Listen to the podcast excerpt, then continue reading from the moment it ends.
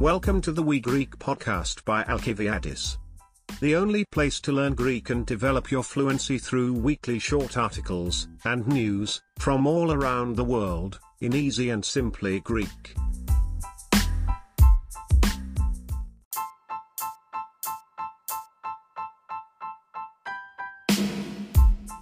You will listen to the Greek news twice, and then you will listen to the English translation. Let's start.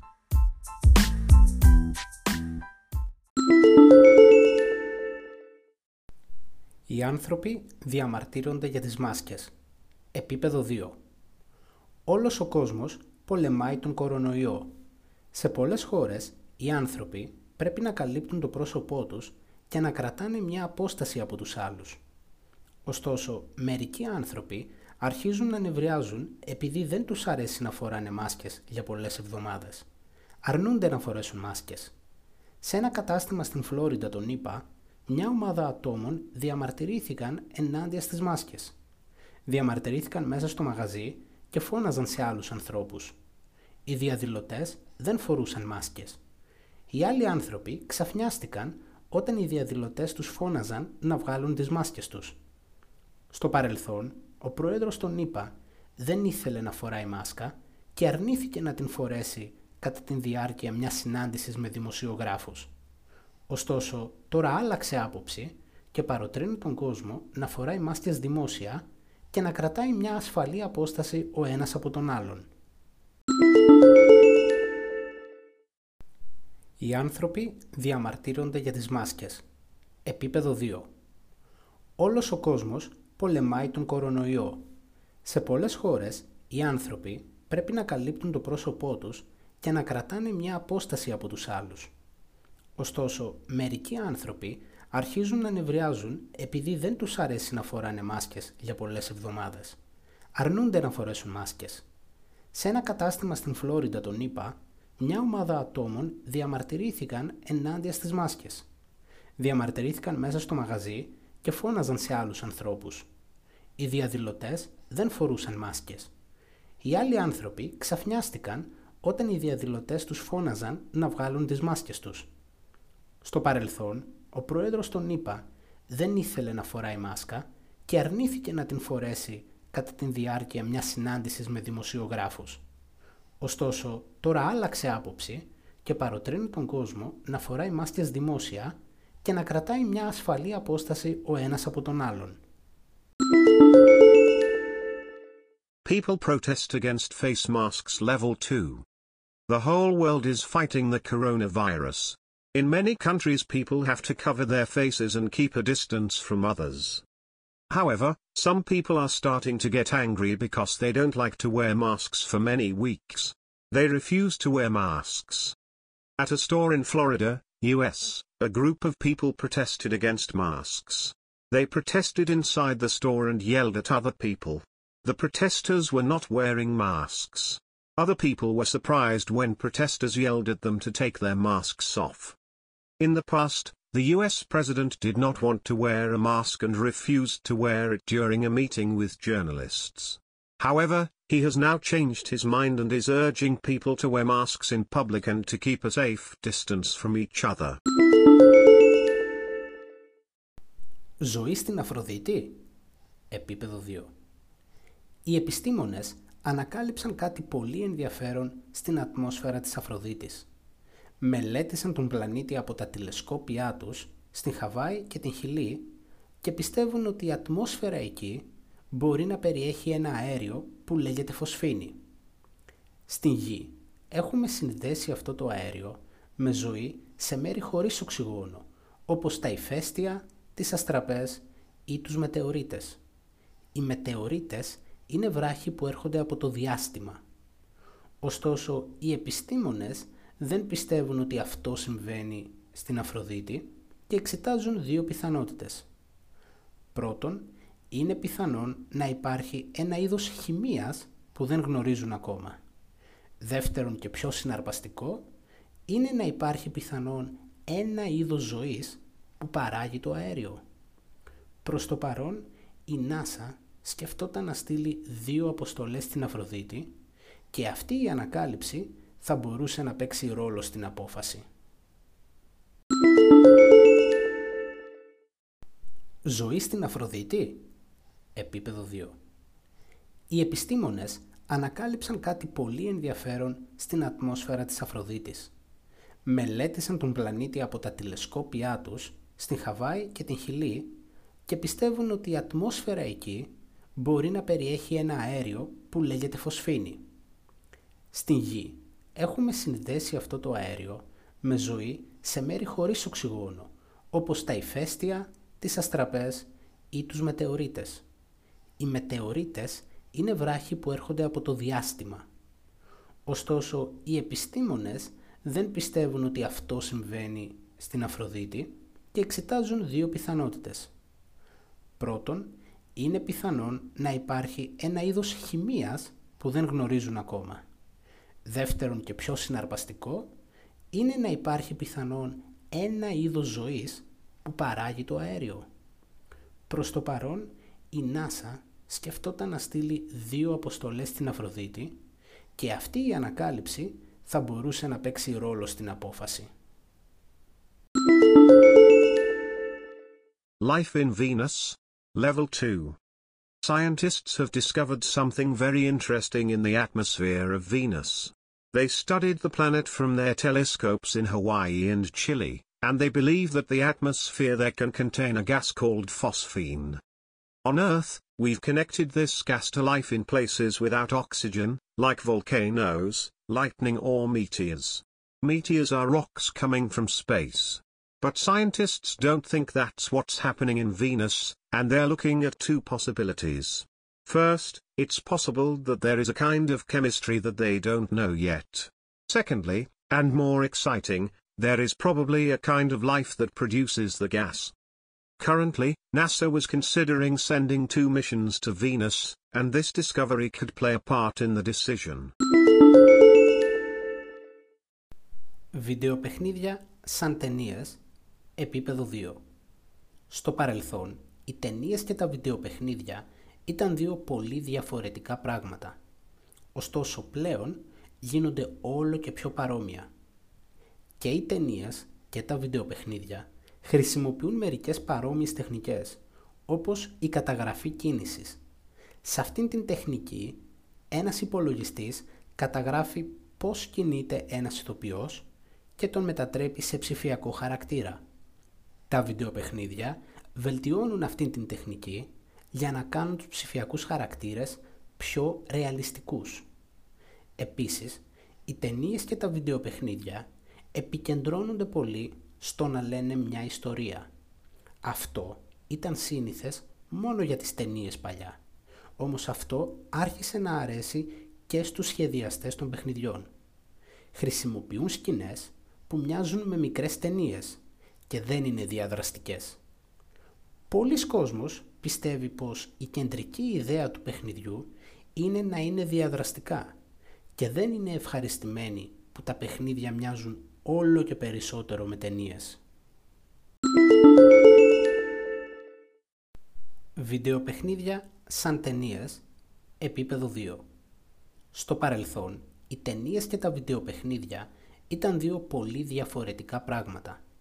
Ωστόσο πλέον γίνονται όλο και πιο παρόμοια. Και οι ταινίες και τα βιντεοπαιχνίδια χρησιμοποιούν μερικές παρόμοιες τεχνικές, όπως η καταγραφή κίνησης. Σε αυτήν την τεχνική, ένας υπολογιστής καταγράφει πώς κινείται ένας ηθοποιός και τον μετατρέπει σε ψηφιακό χαρακτήρα. Τα βιντεοπαιχνίδια βελτιώνουν αυτήν την τεχνική για να κάνουν τους ψηφιακούς χαρακτήρες πιο ρεαλιστικούς. Επίσης, οι ταινίες και τα βιντεοπαιχνίδια επικεντρώνονται πολύ στο να λένε μια ιστορία. Αυτό ήταν σύνηθες μόνο για τις ταινίες παλιά. Όμως αυτό άρχισε να αρέσει και στους σχεδιαστές των παιχνιδιών. Χρησιμοποιούν σκηνές που μοιάζουν με μικρές ταινίες και δεν είναι διαδραστικές. Πολλοί κόσμος πιστεύει πως η κεντρική ιδέα του παιχνιδιού είναι να είναι διαδραστικά και δεν είναι ευχαριστημένοι που τα παιχνίδια μοιάζουν όλο και περισσότερο με ταινίες. Movies like video games level 2. In the past movies and video games were two very different things. But now they are becoming more and more similar. Both movies and video games use some similar techniques, like motion capture.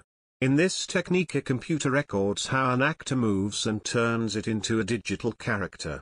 Video games improve this technique to make digital characters more realistic. Movies and video games also focus a lot on telling a story. This was common only for movies in the old days, but game designers also started to like it. They use scenes that look like little movies and they're not interactive. A lot of people think that the central idea of the video game is to be interactive and they're not happy that games are becoming more and more like movies. Η μάχη της Βρετανίας επίπεδο 2. Μία από τις σημαντικότερες μάχες του Δευτέρου Παγκοσμίου Πολέμου συνέβη 80 χρόνια πριν. Το καλοκαίρι του 1940, ο Γερμανός ηγέτης των Ναζί, Αδόλφος Χίτλερ, επιτίθεται στην Βρετανία. Ωστόσο, τα πλάνα του άλλαξαν μετά την μάχη με τη Βρετανική Βασιλική Αεροπορία. Η μάχη έγινε μόνο στον αέρα και 1497 άτομα πέθαναν κατά την διάρκεια της. Αυτήν την εβδομάδα, τέσσερα ιστορικά αεροπλάνα πέταξαν πάνω από το κεντρικό Λονδίνο για να τιμήσουν αυτό το σημαντικό γεγονός. Επίσης, έγινε μια τελετή στο Westminster Abbey. Συνήθως, πάνω από 2.000 άτομα παρακολουθούν την τελετή. Ωστόσο, φέτος την παρακολούθησαν μόνο 100 καλεσμένοι. Η αιτία ήταν οι αυστηροί κανόνες της κυβέρνησης για να σταματήσει την εξάπλωση του κορονοϊού. Ήταν η πρώτη μεγάλη εκδήλωση στο Westminster Abbey από τότε που ξεκίνησε ο κορονοϊός. Η μάχη της Βρετανίας Επίπεδο 2 Μία από τις σημαντικότερες μάχες του Δευτέρου Παγκοσμίου Πολέμου συνέβη 80 χρόνια πριν – το καλοκαίρι του 1940, ο Γερμανός ηγέτης των Ναζί, Αδόλφος Χίτλερ, επιτίθεται στην Βρετανία. Ωστόσο, τα πλάνα του άλλαξαν μετά την μάχη με τη Βρετανική Βασιλική Αεροπορία. Η μάχη έγινε μόνο στον αέρα και 1497 άτομα πέθαναν κατά την διάρκεια της. Αυτήν την εβδομάδα, τέσσερα ιστορικά αεροπλάνα πέταξαν πάνω από το κεντρικό Λονδίνο για να τιμήσουν αυτό το σημαντικό γεγονός. Επίσης, έγινε μια τελετή στο Westminster Abbey. Συνήθως, πάνω από 2.000 άτομα παρακολουθούν την τελετή. Ωστόσο, φέτος την παρακολούθησαν μόνο 100 καλεσμένοι.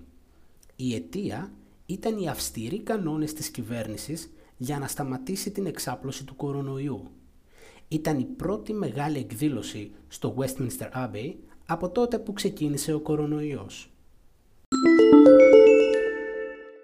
The Battle of Britain Level 2 One of World War II's most important battles happened 80 years ago.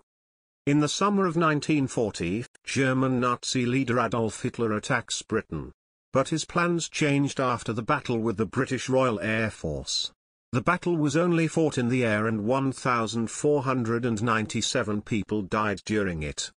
This week, four historic planes flew over central London to honour this important event. There was also a ceremony at Westminster Abbey. Usually more than 2,000 people are watching the ceremony, but only 100 guests attended this year. The reason was the government's strict rules to stop the spread of the coronavirus. It was the first big event in Westminster Abbey since the coronavirus started. Μαυροδέλφινα στην Τασμανία. Επίπεδο 2. Η Αυστραλία βίωσε το χειρότερο μαζικό ξέβρασμα φαλενών στην ιστορία της. Ξέβρασμα είναι όταν φάλαινες ή δελφίνια βγαίνουν στην ακτή ή σε πολύ ρηχά νερά μαζικό ξέβρασμα συμβαίνει πολύ συχνά στην Τασμανία, αλλά οι επιστήμονες δεν ξέρουν το γιατί. Η Τασμανία είναι το μόνο μέρος της Αυστραλίας που βιώνει συχνά μαζικό ξέβρασμα φαλενών και δελφινιών. Αυτήν τη φορά 500 μαυροδέλφινα ξεβράστηκαν και οι διασώστες έσωσαν μόνο 50 από αυτά. Οι διασώστες έκαναν ό,τι μπορούσαν για να σώσουν ακόμη περισσότερα, αλλά ήταν πολύ δύσκολο να ξαναβάλουν τα ζώα πίσω στο νερό. Μια θαλάσσια επιστήμονας είπε ότι τα μαυροδέλφινα είναι πολύ κοινωνικά ζώα και ταξιδεύουν σε κοπάδια. Έτσι, είναι πιθανόν μερικά μαυροδέλφινα να διαλέγουν τον λάθος δρόμο και τα υπόλοιπα ακολουθούν. Μαυροδέλφινα στην Τασμανία Επίπεδο 2 Η Αυστραλία βίωσε το χειρότερο μαζικό ξέβρασμα φαλενών στην ιστορία της. Ξέβρασμα είναι όταν φάλαινες ή δελφίνια βγαίνουν στην ακτή ή σε πολύ ρηχά νερά. Μαζικό ξέβρασμα συμβαίνει πολύ συχνά στην Τασμανία, αλλά οι επιστήμονες δεν ξέρουν το γιατί. Η Τασμανία είναι το μόνο μέρος της Αυστραλίας που βιώνει συχνά μαζικό ξέβρασμα φαλενών και δελφινιών. Αυτήν τη φορά 500 μαυροδέλφινα ξεβράστηκαν και οι διασώστες έσωσαν μόνο 50 από αυτά. Οι διασώστες έκαναν ό,τι μπορούσαν για να σώσουν ακόμη περισσότερα, αλλά ήταν πολύ δύσκολο να ξαναβάλουν τα ζώα πίσω στο νερό. Μια θαλάσσια επιστήμονας είπε ότι τα μαυροδέλφινα είναι πολύ κοινωνικά ζώα και ταξιδεύουν σε κοπάδια. Έτσι, είναι πιθανόν μερικά μαυροδέλφινα να διαλέγουν τον λάθος δρόμο και τα υπόλοιπα ακολουθούν. Pilot whales strand in Tasmania Level 2. Australia has experienced the worst mass stranding of whales in its history. Stranding is when whales or dolphins come to shore or in very shallow water. Mass stranding happens very often in Tasmania, but scientists don't know why.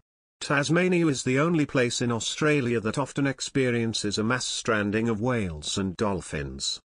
This time, 500 pilot whales stranded and rescuers saved only 50 of them. The rescuers did everything they could to save even more but it was very difficult to get the animals back into the water.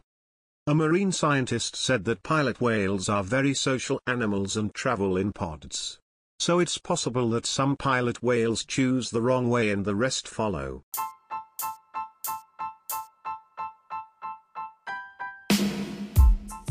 Thanks for listening the We Greek podcast by Alcibiadis. If you want full access to all the weekly Greek news and articles, their vocabulary and phrases lists, Quizlet access, and the full English translation, then please consider to support We Greek on Patreon. Patreon.com slash WeGreek. Thank you.